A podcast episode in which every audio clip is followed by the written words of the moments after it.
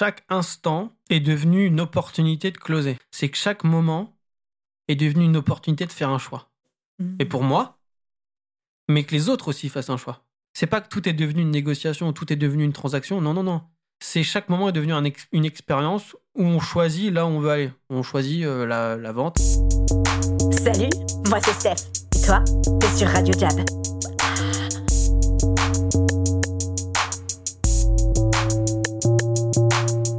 Semaine au micro, je vous présente quelqu'un qui a fait de la vente son aventure. J'ai nommé Théobald, le fondateur de Cobaye, une start-up qui fait partie du Next 40 et qu'on a rencontré au tout début de son aventure. C'est donc un parcours initiatique, une éclosion, comme il aime le dire, que vous allez entendre dans cet épisode. Pour moi, ce qui distingue Théobald, c'est son engagement entier. C'est la clé de sa réussite pour transformer ses ventes, mais surtout, c'est le secret pour se transformer soi-même. C'est cette aventure qu'on vous propose dans cet épisode. Accrochez-vous bien, ça dépote.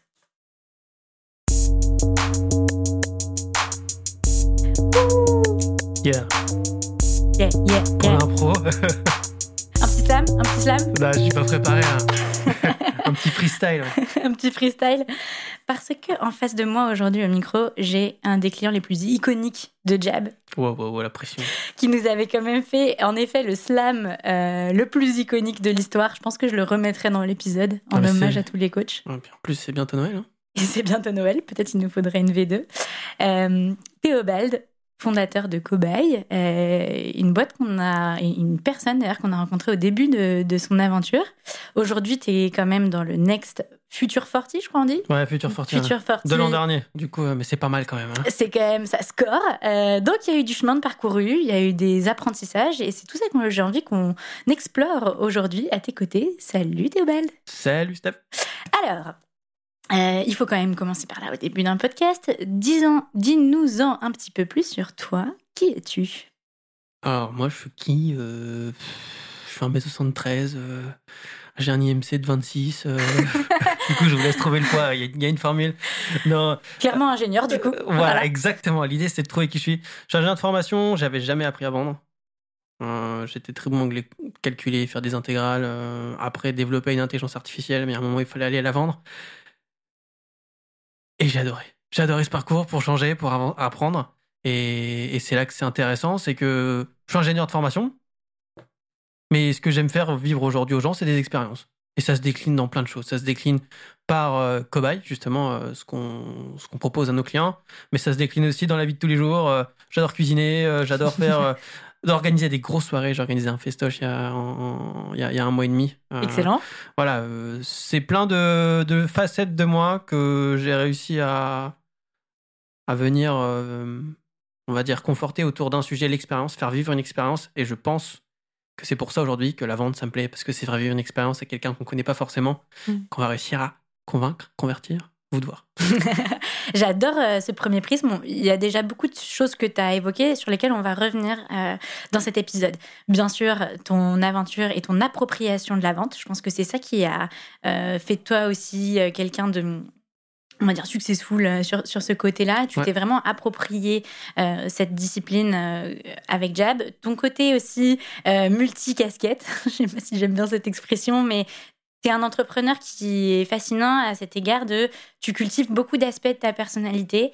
Euh, souvent aujourd'hui, les discours qu'on entend, ça va être euh, bah voilà, full entrepreneuriat, c'est un peu ça toute ma life. euh, I'm so dedicated to mon entreprise. Et toi, tu es quelqu'un qui est très intentionnel sur d'autres aspects de ta vie. Donc j'ai envie qu'on discute aussi un peu de ça. Ouais, ça fait partie de mon équilibre, c'est clair. Ouais. Euh, et ça, on va vraiment revenir dessus. Euh, Peut-être d'abord pour euh, recontextualiser un peu nos, nos auditeurs.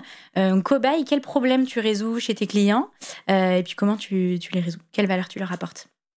Nous, ce qu'on a développé, c'est une intelligence artificielle qui va permettre de déclencher, d'automatiser des actions à chaque fois qu'un client vous contacte. C'est-à-dire qu'aujourd'hui, sur votre service client, sur les réseaux sociaux, sur euh, les stores, Apple Store, Google Play, vous avez des clients qui sont soit satisfaits ou pas forcément, ou même souvent, ils sont pas forcément contents, et ils viennent vous, contacter parce qu'ils ont des, re- des recommandations, ils ont surtout des grandes réclamations.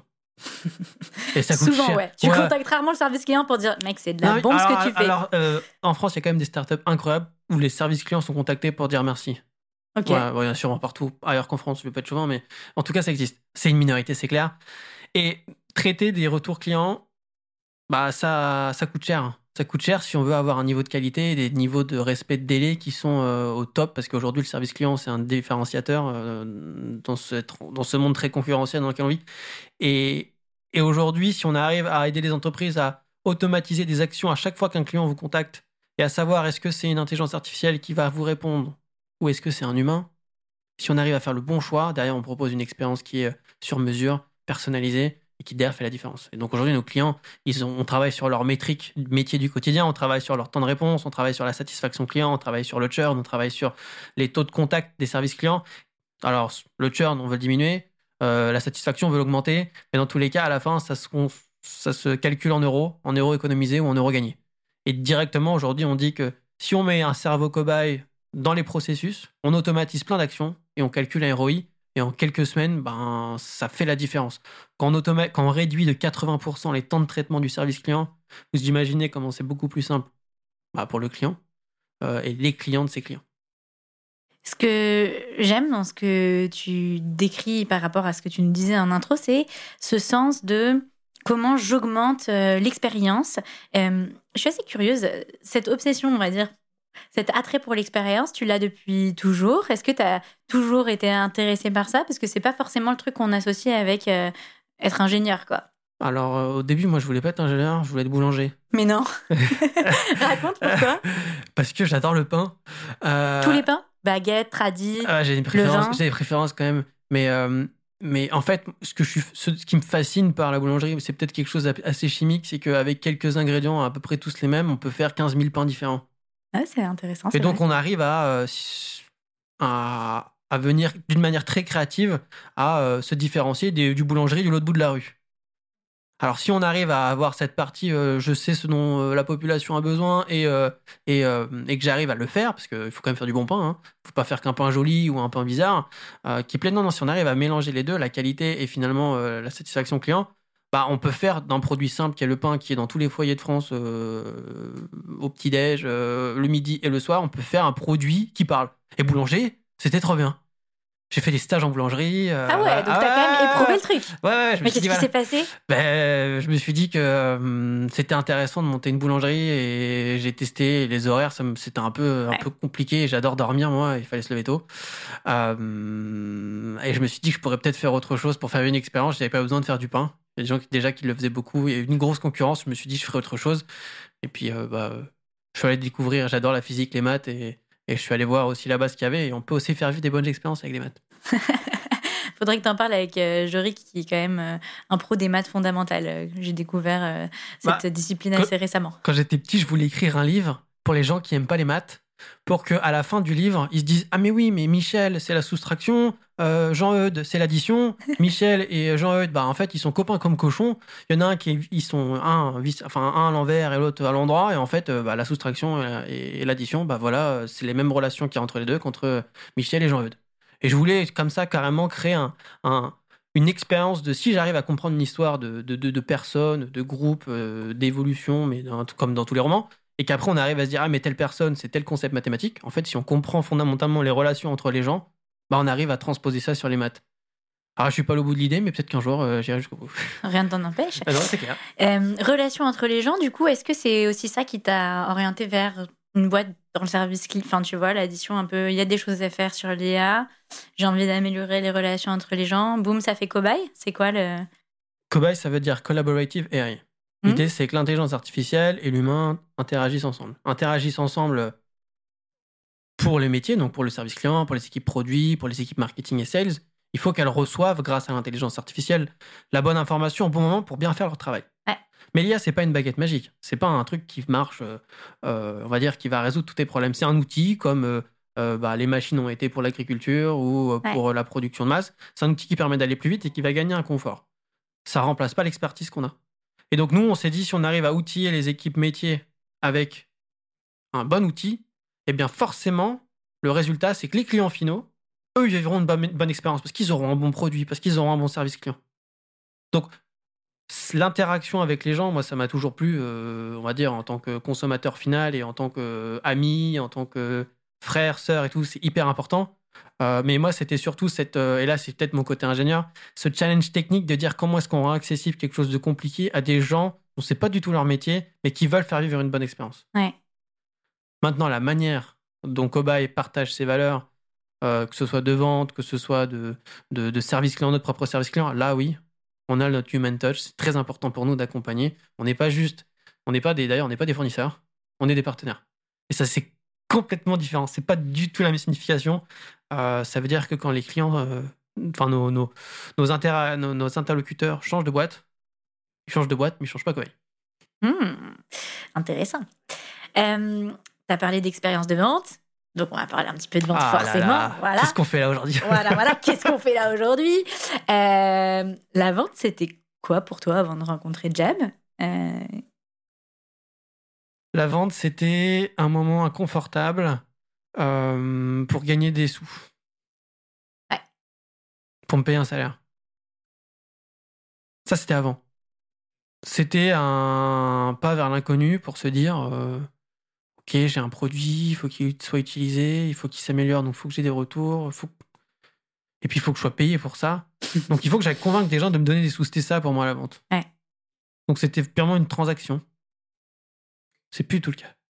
Super. Tu peux nous mettre un petit jingle applause Ah, Ça fait un peu longtemps que. Merci merci, merci. De rien. De rien, bravo. Euh, pour arriver du coup à ce, à ce nouveau paradigme, tu as vécu beaucoup de choses. La première, c'est peut-être euh, ta rencontre avec Ange. Ah ouais, vous voyez pas mon sourire là. Ah Ange, merci Ange, tu m'écoutes. Raconte. Ange, il m'a donné envie d'apprendre à vendre.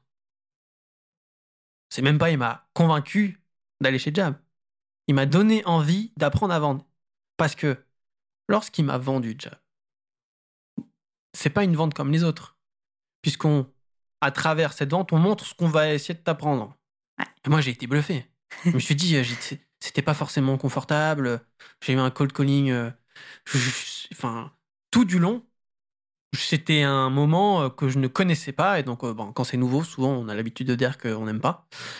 Moi, c'était pas que j'aimais pas, parce que j'adore la nouveauté, c'est juste que je connaissais pas. Et c'était inconfortable. Mais je voyais l'action et l'effet plutôt de son action, de cette action de, du processus de vente. Et je me suis dit, Oh, si j'arrive à faire ça, j'ai gagné. Donc j'ai j'ai été convaincu par le process plus que par la personne. Et il s'avère qu'en fait, euh, c'est parfois lié quand même. Ça veut dire quoi, c'est parfois lié? Ça veut dire que pour, enfin, et c'est ce que j'ai appris plus tard, c'est que pour pouvoir bien vendre, il faut être convaincu. C'est avant tout un muscle qu'on vient muscler. Enfin, justement, cette conviction, on la muscle. Et euh, du coup, elle est de manière intrinsèque euh, en nous.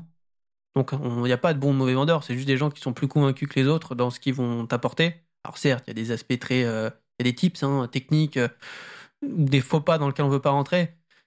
Mais cette notion de conviction, c'est au centre, quoi. Et Ange était convaincu qu'il pouvait m'aider et il avait raison. et je l'ai compris. Et il a rien lâché. Et je le remercie aujourd'hui de rien avoir lâché parce que je- il m'a dit très récemment que ça n'avait pas été facile. Mhm. Et effectivement, euh, il, m'a toujours dit, et ça je le retiendrai toujours, on, on, a- on- on vend comme on achète. Mhm. Théobald, comment tu vas m'acheter? Comment t'as envie de vendre demain Ah Ça m'a convaincu direct. Il t'a bien closé. Ah, de ouf. Euh, merci pour ça. Je pense que c'est un retour assez précieux et c'est vrai. On en a conscience quand tu fais une vente euh, jab euh, à quelqu'un qui ne connaît pas cette expérience-là. C'est une expérience qui est un petit peu déstabilisante et qui donne envie en même temps. Un peu Ouais, cette, c'est ça. cette tension Ouais, c'est il- génial ce il- qu'il fait. il se vit un truc, il, il- il se passe un truc là, je, je vis quelque chose. euh, J'aimerais apprendre à le faire vivre aux autres. Et hum, le terme que tu as utilisé tout à l'heure en préparant un petit peu l'épisode tous les deux, c'est celui d'éclosion. Ah ouais. Et alors là, moi, j'ai très envie que tu élabores là-dessus. Euh, ça veut dire quoi pour toi? Euh, Comment tu as pu éclore?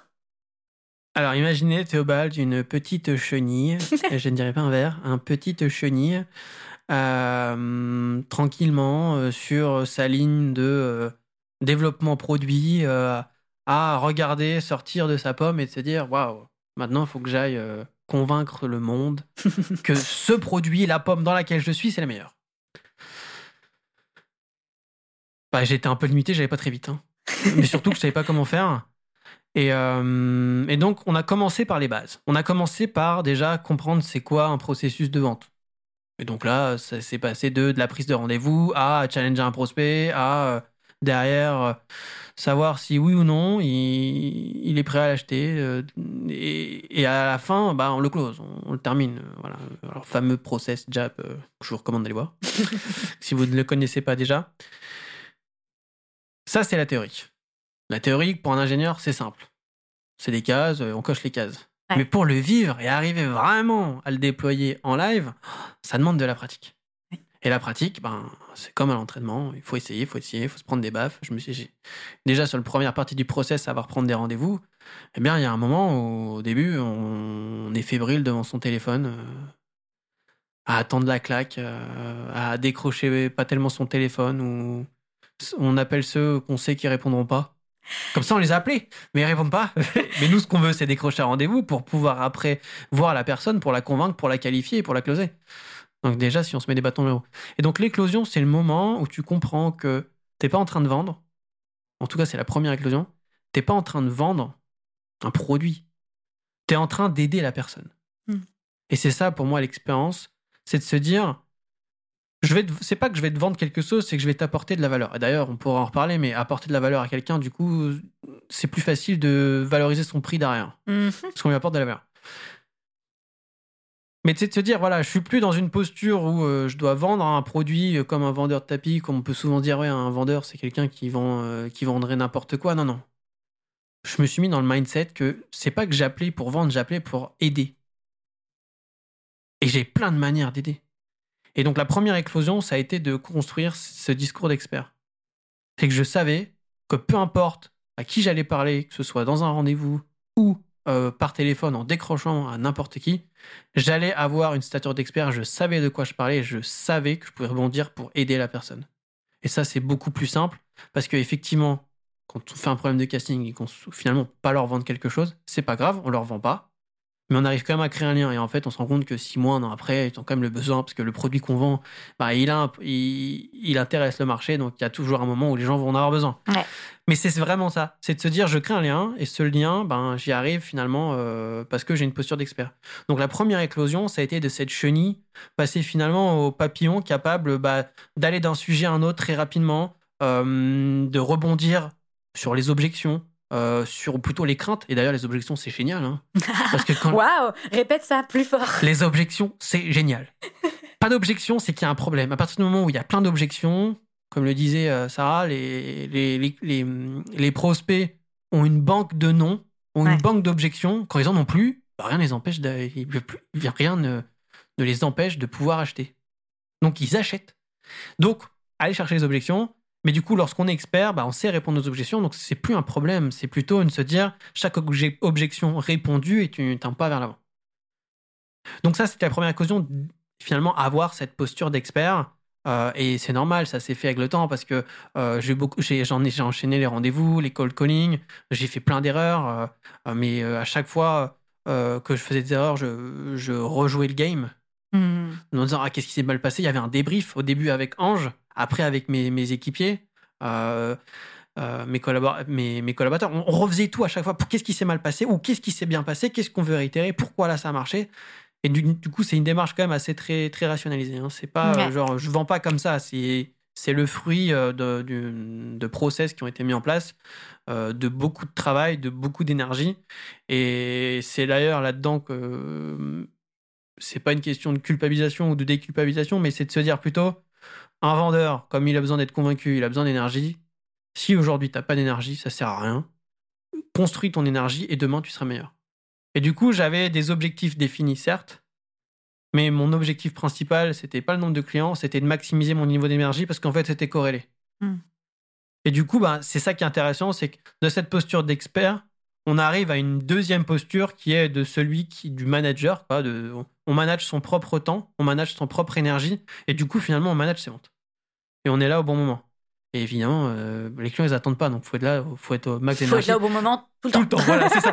Mais non, mais c'est bon. Donc la conclusion. C'est voilà, c'est qu'il faut faire vachement gaffe et euh, ça, euh, ça veut dire autre chose. Ça veut dire une hygiène de vie. Ouais. Heureusement, les clients, eux, le week-end, ils sont en week-end. Donc euh, profites-en pour te reposer, bosse pas le week-end, ça sert à rien. Fais pas tes, fais pas tes listes le week-end, euh, dors le week-end. Moi, j'ai besoin de dormir, donc euh, c'est ce que je me disais et ça a marché. Donc, au fur et à mesure, il y avait cette, euh, cette éclosion dans Cobaye jusqu'au jour Ouh. où tout à coup, Théobald se réveille avec l'ADN Sales bien ancré. Et ça s'est vu pas que sur le professionnel, mais aussi sur le personnel. Et oui, ça, ça m'intéresse. Et, et c'est drôle que tu utilises ce mot d'ADN parce que c'est l'instant jab que je que j'associe avec toi. C'est un celebrate, donc les mardis soirs, on fait les celebrate. Et tu as parlé de aujourd'hui, j'ai senti mon ADN se transformer. Et je me suis dit, mais c'est génial. Personne n'avait verbalisé ça avant comme ça. Qu'est-ce que ça veut dire pour toi? Ça veut dire que est devenu une opportunité de faire un choix. Mm. Et pour moi, mais que les autres aussi fassent un choix. Et dans mes interactions sociales, que ce soit professionnelles ou personnelles, eh bien, cette, euh, le fait de se dire en face de moi, j'ai un individu, je suis un individu, j'ai des intérêts, la personne a des intérêts, j'ai un objectif court, moyen, long terme. C'est pas que tout est devenu une négociation, tout est devenu une transaction. Non, non, non. C'est chaque moment est devenu un ex- une expérience où on choisit là où on veut aller. On choisit euh, la, la vente.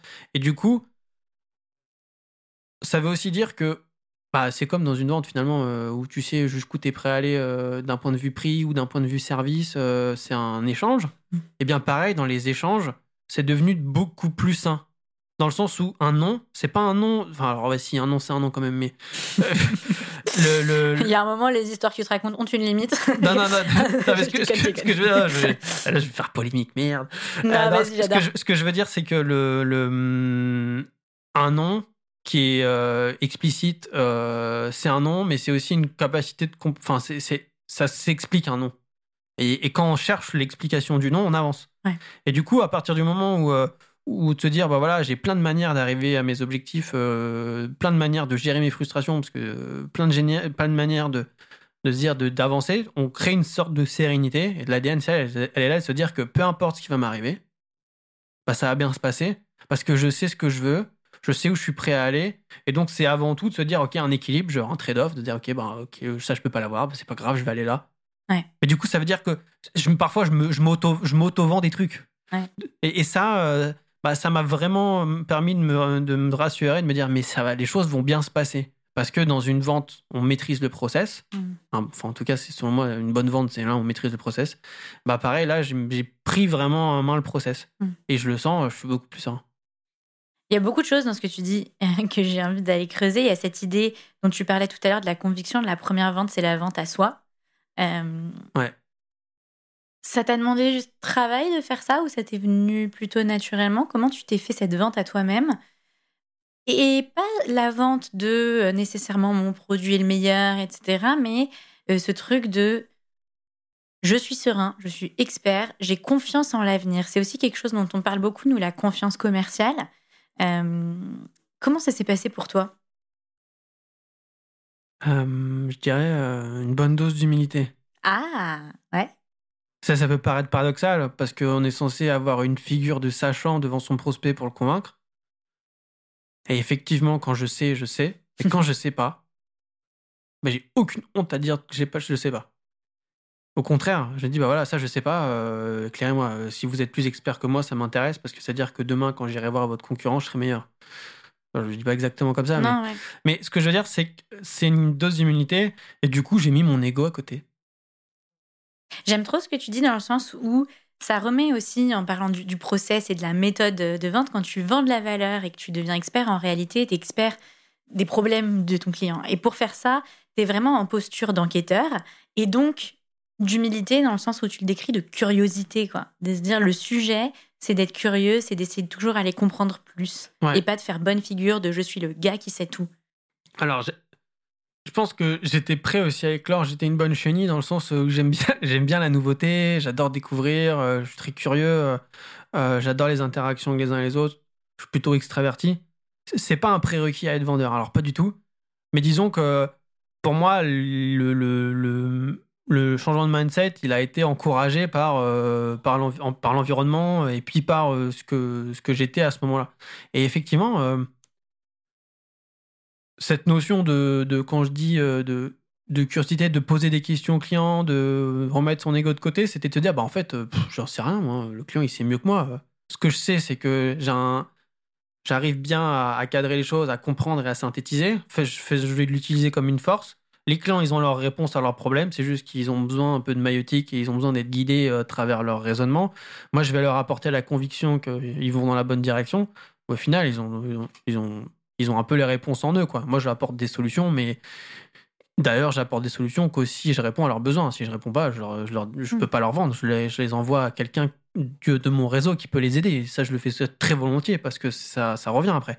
Mais effectivement, cette notion de je suis curieux, je me pose les bonnes questions, c'est euh, où je pose les bonnes questions au client, c'est de se dire bah ouais, bah là parfois je sais pas et si je sais pas, je demande, c'est pas grave. Euh, j'ai le droit de me tromper. Euh, et donc la partie humilité et ego, c'est de se dire bon bah là, j'accepte d'avoir tort j'accepte qu'il y ait des gens meilleurs. Euh, ça veut pas dire que je le serai pas un jour. Mais si j'accepte, c'est un premier pas déjà pour le devenir. Donc, euh, et c'est là-dessus que je me suis dit, bah voilà, là, euh, inspire-toi des autres, fais ce qui marche, essaye, échoue, réussis après. Échoue plein de fois. Et, au fur et à mesure, ça a, donné, ça a donné ce discours de vente, ça a donné des closings en deux fois 30 minutes, ça a donné des, des choses on ne s'imagine même pas. quoi. Incroyable. Euh, j'aimerais qu'on revienne un peu là-dessus d'ailleurs.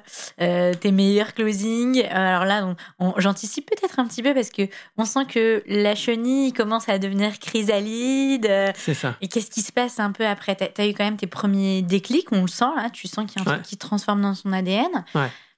Le petit bout de chemin qui suit, c'est quoi? Alors, j'avais réussi facilement donc, dans le process à, à récupérer les rendez-vous et à changer le prospect. Ce qui, ce qui était un peu plus complexe, c'est la partie closing. Mmh. Vraiment à la fin. Donc pouvoir réduire mon stand cycle de vente, en gros. C'est ça qu'il me fallait. Pas perdre un prospect parce que le contexte change. Lorsque le contexte est favorable, il signe, il n'a pas le choix. Hmm. T'étais dépendant encore de facteurs exogènes ou si on te disait désolé, le contexte change, t'étais ah, bloqué. et je dis bah oui, mais ça, ça arrivait en plus la, dernière année euh, avec toute la partie crise financière et autres, euh, ça a été plus compliqué pour les boîtes. Donc nous on l'a ressenti. Euh, il y a des projets qui devaient se lancer, hein, ils n'ont pas été signés à temps, du coup bah ça l'a pas fait finalement. On a dû rebondir. Ça arrive, c'est la vie de sales et tout, c'est normal. Mais si je reviens sur mes premiers succès,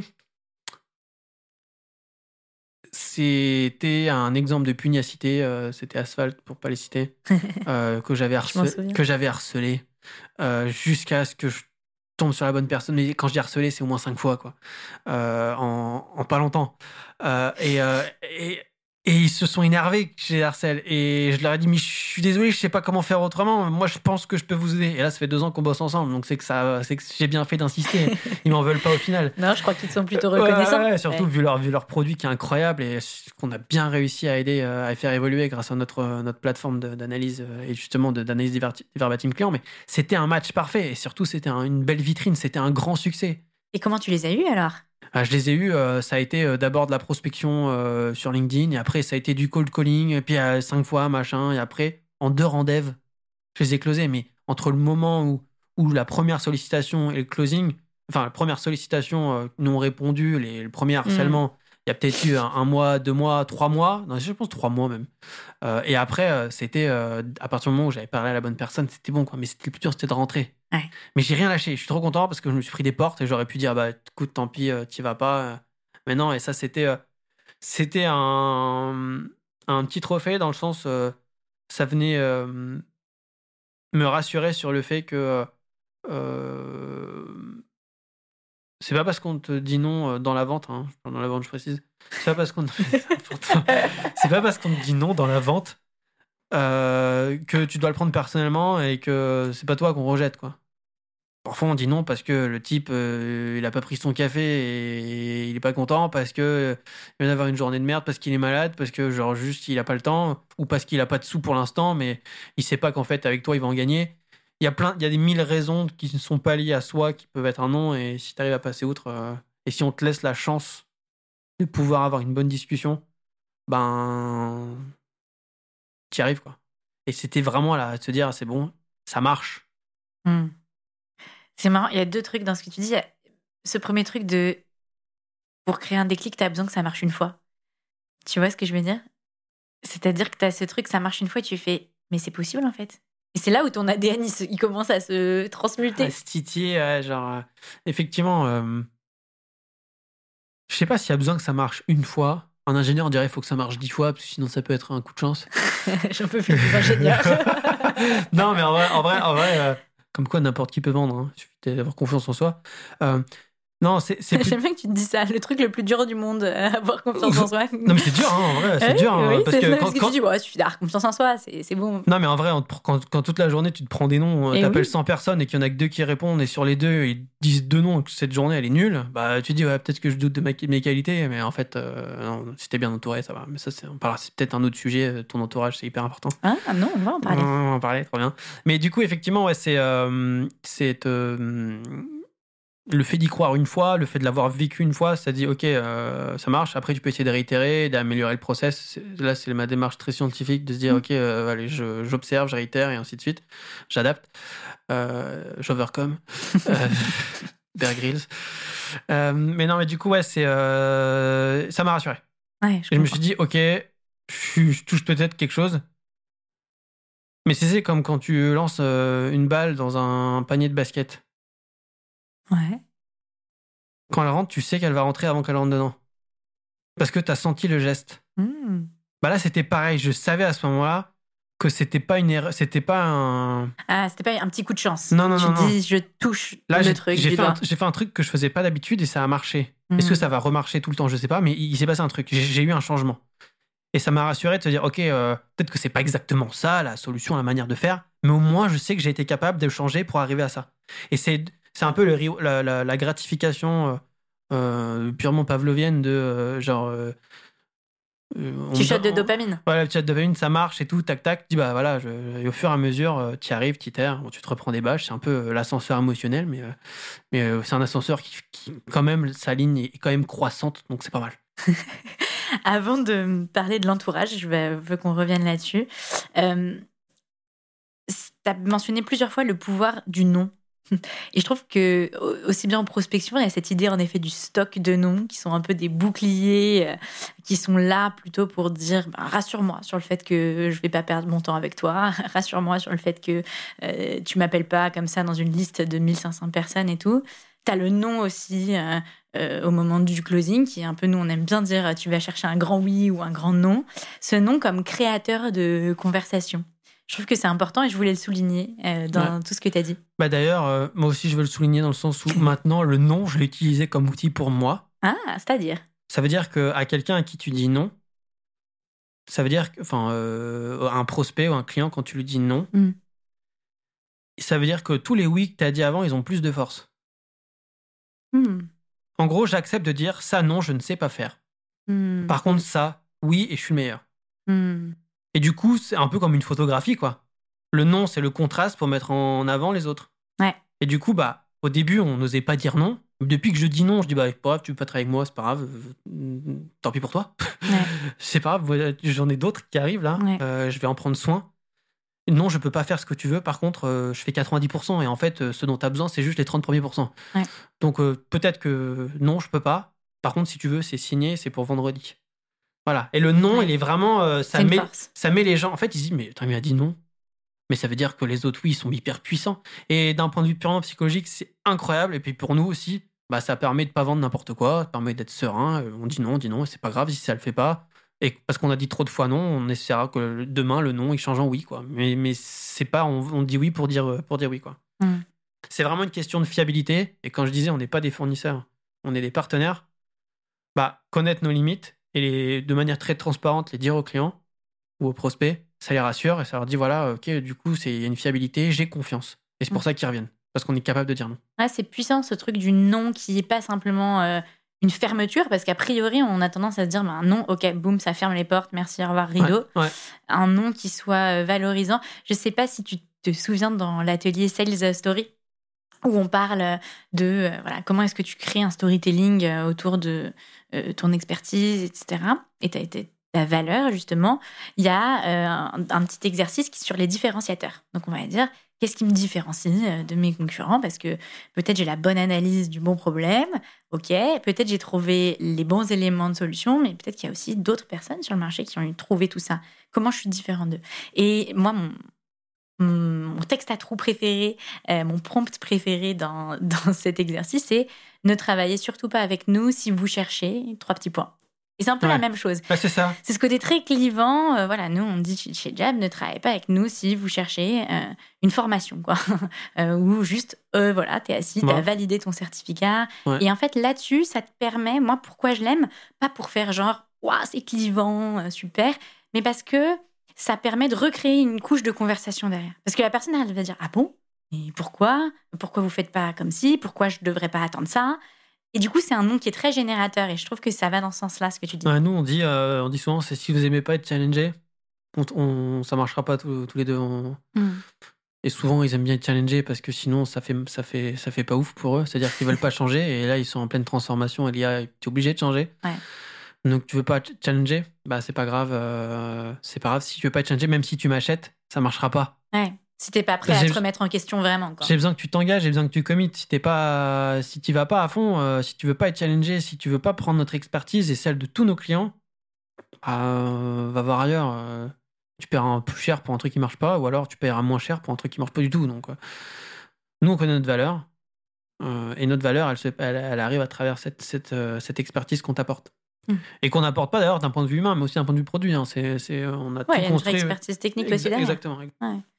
Euh, il est donc l'heure de revenir sur ce point où je t'ai promis qu'on allait revenir, ton entourage, parce que ça, ça m'intéresse. Euh, en tant qu'entrepreneur, c'est quoi l'importance de bien s'entourer? On la sait, elle est grande, mais pour toi? Bah, Déjà, euh, entrepreneur, euh, quelqu'un qui veut créer de la valeur et qui, qui, qui, part de zéro ou presque zéro, part d'une idée avec des sous, pas de sous même parfois. Mais souvent, on part pas tout seul. Il y a des solopreneurs, il y a des entrepreneurs qui sont. Moi, j'ai deux super associés. Mmh. Euh, ça fait longtemps qu'on se connaît. On a décidé de monter Cobaye et ça fait 4 ans et ça marche très bien. On est toujours aussi soudés. Je vous mets un petit applaudissement. Ah, merci. Big up, euh, Guillaume Edouard. c'est un travail du quotidien de rester synchronisé. Mmh. Euh, n'importe quel type de relation. D'ailleurs, j'ai, dans mon côté très ingénieur, euh, j'ai construit une théorisation sur la synchronicité entre deux individus A et B, en fonction de leur capacité à recevoir et de leur capacité à donner, pour savoir si la question est-ce que deux personnes A et B sont compatibles? Pour transformer cette question en plutôt qu'est-ce qu'il faut faire pour synchroniser A et B? Qui sont euh, deux choses qui sont différentes et qu'on peut utiliser d'ailleurs euh, pour des interactions entre des associés, dans un couple, dans une famille, dans je des suis amis. Intéressée. Euh, je, te, je te la ferai si tu veux en dehors du micro. J'ai toute une présentation slide PowerPoint. Oh. Avec une bande son et bref. Oh waouh, t'as vraiment théorisé le truc et expériencisé la chose. Ouais, j'ai expériencisé, j'en ai même écrit un bouquin aussi.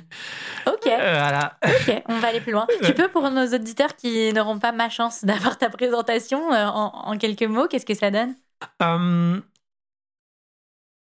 savoir si A et B sont synchronisés, c'est euh, au final, euh, ou plutôt de dire A et B sont compatibles. Ouais. C'est pas forcément. Déjà, c'est un travail du quotidien, mais c'est pas quelque chose qui dépend de l'autre. Ça dépend de soi. Ça dépend de sa capacité à connaître ses propres besoins, de sa capacité à les communiquer. et après, évidemment, de l'autre, de les recevoir et de pouvoir donner. Mais de manière très simple, on peut le voir et ça marche c'est d'autant plus flagrant dans les relations de couple qui sont souvent plus conflictuelles, euh, qui peuvent être très conflictuelles avec des enjeux qui sont très forts. Euh, de se dire voilà euh, est-ce que je suis compatible avec l'autre personne? Est-ce que je suis est-ce que j'ai, je, veux m'engager avec telle personne? Finalement comme un client avec un avec son son son, son sales hein. est-ce qu'il peut me donner ce dont j'ai besoin? Et c'est tout un travail de, de, se dire est-ce que A et B ont envie d'être ensemble dans la durée? C'est ça hmm. de dire synchroniser et, ça, c'est très important parce que c'est une question de perception. A peut donner beaucoup à B et B perçoit qu'il n'a pas, enfin, pas forcément ce dont A lui donne parce qu'il y a des choses, c'est du gâchis et autres. Et donc, pour la faire simple, c'est de se dire vous prenez des rectangles et vous dites dans quelle mesure les rectangles A et B sont, euh, sont les uns au-dessus des autres. Superposables. Voilà. Et cette manière de superposer, c'est un travail du quotidien. C'est très simple et c'est à géométrie variable. Ça s'adapte à n'importe quel type de personne, n'importe quel type de relation. Et euh, la manière de mesurer le taux de recouvrement, c'est cette synchronisation. Et comme on voit, et c'est intéressant, c'est que bah, ça prend en compte effectivement ta connaissance de soi, ta capacité de communiquer et le contexte actuel. Le contexte actuel qui a un, impact fort, mais le contexte actuel, ce qui est bien, c'est qu'il change aussi. Hmm. Et donc, euh, c'est pas parce qu'à un moment donné, tu n'es pas synchronisé avec l'autre personne que c'est définitif. Ça donne beaucoup d'espoir pour euh, construire les relations dont on veut être acteur et pas les subir. Et ça, ça change tout. Donc, dans son entourage, aujourd'hui, je, je, je, trouve que. Enfin, j'ai l'impression d'être entouré de belles personnes Mhm. euh, parce que justement, on cultive ce- cette communication, on cultive aussi euh, euh, ces, hum, ces échanges qui sont parfois pas faciles. Hein. Ouais. Et, mais c'est pas grave. C'est pas un. Comme on dit, hein, le nom ou les limites ont, aussi leur vertu, puisque ça veut dire qu'on peut aller dans d'autres directions. Ouais. Et, euh, et aujourd'hui, ouais, ce- cet équilibre, bah d'ailleurs, euh, pro-perso, je le ressens parce que. euh, Je parlais de mes associés tout à l'heure, euh, c'est super bien de s'entourer quand on monte sa boîte. Ouais. Surtout qu'on n'est pas du tout sur les mêmes fonctions. donc moi, je m'occupe de la partie commerciale. Et effectivement, c'est l'ascenseur émotionnel. Un jour, euh, je signe un contrat euh, sur trois ans et le lendemain, euh, il y a un, prospect que je fais avec depuis six mois qui me dit finalement, on n'a pas de sous. euh, et puis, euh, je me barre de la boîte et euh, oh là là, tu vois, genre la galère, faut tout recommencer quoi. C'est vraiment l'ascenseur émotionnel. Et ils sont là, eux, euh, pour euh, justement euh, lisser euh, ce, ce comportement euh, et me ga- faire gagner en énergie. Ouais. Ça, c'est sur la partie très prof- euh, professionnelle. Mais en fait, euh, dans ma passion de faire vivre des expériences aux gens, il y a aussi, je parlais tout à l'heure d'écriture d'un bouquin. Euh, il y a l'organisation de soirées. Récemment, avec des copains, on a acheté une maison en Bourgogne qu'on est en train de retaper, la maison du bonheur. qui, c'est en fait, c'est pas une maison, c'est une grange. Enfin, c'est une grange, c'est une ferme avec plusieurs granges et plusieurs maisons et un terrain. Et d'ailleurs, c'est là qu'on a organisé un, un- un petit festival en septembre. Et, euh, et ce que je veux dire par là, c'est que j'ai un peu compartimenté mes différentes activités. Ouais. Elles, ont- elles ont toutes un point commun, elles sont toutes cohérentes. Euh, Les gens se connaissent entre eux. C'est pas genre je mène des vies différentes, hein, pas du tout. C'est juste que j'ai compartimenté le temps. Et du coup, quand je rentre chez moi ou quand euh, je vais en Bourgogne, il y a un sas. Mm. Souvent d'ailleurs, je le fais à vélo, le sas. Euh, et ça me permet de dire voilà, là, je change de mindset, je retourne dans cette autre partie. Et du coup, ça me permet de me protéger individuellement de mes des fails, en gros des gros échecs, parce Ouais. qu'il y en a. Et, et ça me permet aussi de, dans le cas des succès, aussi de les de me donner de l'énergie ailleurs. Et donc, par exemple, pendant deux ans, euh, le, en semaine, bah, je travaillais à fond sur Cobaye et le week-end, samedi et dimanche, 8 heures par jour, j'allais écrire. Alors oui, ça demande de l'énergie, mais c'est une manière, comme certains iraient euh, euh, taper dans un punching ball ou autre, ça permet de d'é- d'équilibrer en fait les, les différents euh, vases communicants que sont les émotions, que sont les, les frustrations, que sont même le, le- le- besoin de créativité pour se renouveler. Voilà, chercher des idées, des inspirations un peu partout pour après, dans, dans mes processus sales, bah, hop, me dire ah mais voilà je peux essayer quelque chose de nouveau parce que j'ai vu des choses de nouvelles. Ouais. et donc c'est ça aujourd'hui. Et donc dans mon entourage c'est euh, j'ai j'ai euh, j'ai j'ai un entourage proche. Il y a pas beaucoup de personnes. Je pense que ça se compte sur les doigts de deux mains mais c'est des gens que je vois quasiment tous les jours. Ouais. et euh, et c'est euh, la famille choisie il y a aussi de la vraie famille mais je l'ai choisi après aussi c'est important. Et c'est euh, cet équilibre. Donc, euh, moi, je sais que je prends de l'énergie euh, en étant avec les autres. Donc, euh, bah, c'est un équilibre de trouver tout ça. Quoi. Et aujourd'hui, j'ai l'impression que ça marche. J'adore ce sujet de l'énergie.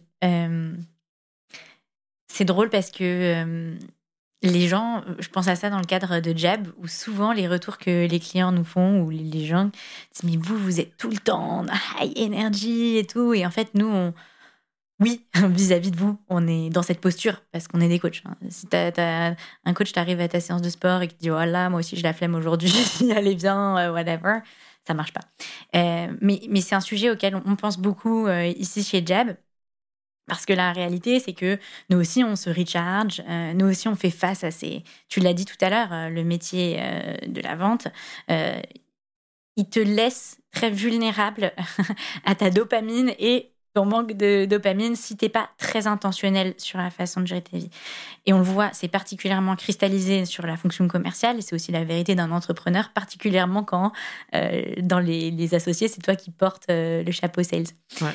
Euh, donc je pense que c'est vraiment quelque chose sur lequel on, a le mérite d'être beaucoup plus intentionnel. Et c'est drôle, euh, tu vois, au Celebrate euh, hier, on a eu deux, trois, enfin mardi plutôt, on a eu deux, trois Celebrate de, bah voilà, aujourd'hui, j'avais pas envie, il fait nuit, il pleut. Euh, et en fait, je, je sais que c'est bien de venir chez Jab, je suis venue, Et ça y est, je suis pumped. Franchement, d'être dans l'énergie des autres entrepreneurs, moins seul. D'être avec les coachs qui sont quand même là pour te mettre un petit coup de pied et tout. Et ben j'ai pris mes rendez-vous et en fait, je suis trop fière et ça y est, je suis repartie pour la semaine. Ouais, c'est ce que je dis toujours euh, aux, aux, gens qui me contactent pour me donner mon avis sur Jab. euh, mais un, effectivement, il y a un process Jab, il y a euh, des sessions de drilling parce que c'est important de se mettre face à la simulation pour essayer et faire en fait pour apprendre. Ouais. Mais c'est surtout dans le Jab Space ce niveau d'énergie où euh, tu es avec tes pairs et euh, tu apprends et, et, ça te remplit. Et, et c'est une manière euh, simple d'être avec les autres pour atteindre des, les objectifs sont tous communs. On veut prendre des rendez-vous, hein, on, veut, on veut aller chercher des clients. Et effectivement, lorsqu'on n'en a pas, et c'est là que c'est un sales intelligent, c'est que lorsqu'il lui manque de l'énergie, c'est de mettre en place les bonnes ressources pour la retrouver. Mm. Il y en a, c'est de se recharger les batteries en se mettant au vert. Il y en a, c'est d'aller voir les autres. On a chacun nos, nos petits, et d'ailleurs, nos, nos, petites astuces qui changent dans le temps, ou en ouais. fonction de la météo, en fonction du, du, contexte. Le contexte, très important, je, je le redis. Mais en tout cas, il n'y a pas de mais d'ailleurs, c'est et c'est important de l'avoir, euh, de, de se, se, trouver ces moments de, de reconquête d'énergie. Voilà, moi j'en ai plusieurs. Euh, la sieste, c'est hyper important On pour sent moi. le mec qui aime dormir en face de ah, moi. Théo, la marmotte de chenille, je deviens une marmotte. non, non, il y a la, la, effectivement la, la sieste, euh, l'entourage, le fait aussi de bien compartimenter. Euh, je travaille pas les week-ends. Enfin, je fais des travaux, quoi. Différent. J'écris aucun. Mais voilà, ouais. c'est, on a chacun notre, notre manière de faire. Euh, le sport, c'est, c'est une super source de, de... Alors, quand on s'y remet, au début, c'est dur. Mais après, c'est incroyable. Ouais. Donc voilà, il y, y, a plein de stratégies. Il y a la lecture aussi. Ouais. Alors, euh, aller sur son feed Insta, ça marche pas trop. non. Breaking news. Non, non, non, non, ça, c'est plutôt, ça vous fatigue. Non, non, mais voilà, lire, découvrir des nouvelles choses, euh, jouer de la musique. Euh, on a chacun notre, euh, notre petite, notre petite astuce et, et, ça peut changer. Donc, trouvez-la, trouvons-le, partageons. Avant de terminer, j'ai quelques questions pour toi. Euh, la première, c'est, on a beaucoup parlé de ton, ton, début de parcours et puis ensuite euh, la trajectoire d'éclosion. Euh, ma question, c'est, mais aujourd'hui, du coup, t'en es où? Bah, Je vais vous parler d'un exemple qui m'est arrivé récemment. Vas-y. Où je suis ultra fier. Ultra fier parce que j'ai l'idée le process de A à Z. Je suis arrivé avec un prospect dont je tairai le nom. Ok qui a pris rendez-vous. Ça faisait mais littéralement deux ans que j'essayais de parler à la bonne personne. Là, je parle au chef. Voilà. Un vendredi à 16h. C'est important que vous, dit, vous voyez vendredi 16h, d'accord? Je crois qu'on voit tous ce rendez-vous. Ah, ah, se dire, putain, mais qui a vendredi à 16h à prendre une décision quoi, genre, euh, direct, et pourtant, et pourtant, Directeur du service client. Euh, Monde. Une, une grosse boîte. Et je savais du coup à travers les différentes discussions qu'ils étaient déjà en discussion avec un concurrent. Donc là, on rajoute, euh, on rajoute de, de l'info. Le suspense. Voilà. Et je dis euh, à mon interlocuteur, euh, donnons-lui un prénom, appelons-le Michel. Michel, pourquoi je suis là aujourd'hui? Je sais, je sais que déjà que tu es en discussion avec les concurrents. Pourquoi tu te fais perdre du temps? Pourquoi t'as pas déjà signé avec eux? Ça fait six mois que tu discutes avec eux. Moi, ça fait deux ans que j'essaie de te parler. Pourquoi maintenant? Genre, ça sert à rien qu'on parle de mon produit si tu m'expliques pas pourquoi t'as pas acheté. Il m'a expliqué. Je lui ai montré mon produit. Enfin, d'abord, même pas. Je lui ai d'abord dit, mais attends, mais je lui ai montré que je pouvais l'aider, que j'avais compris pourquoi il avait pas acheté. Et ce qui, donc la posture d'expert. Et après, j'ai dit, attends, attends. C'est simple. Lundi, vous devez signer avec les, avec les concurrents. On n'a même pas parlé de ça encore. Hein. Voilà, moi, ce que je te propose comme alternative technique. Mais la technique, c'est qu'un moyen. Ce dont tu as besoin, c'est vraiment ça. Donc là, je lui explique là où il veut aller, en fait. D'un point de vue résultat, KPI, genre temps de, temps de traitement, temps de réduction. Voilà ce qu'il te faut.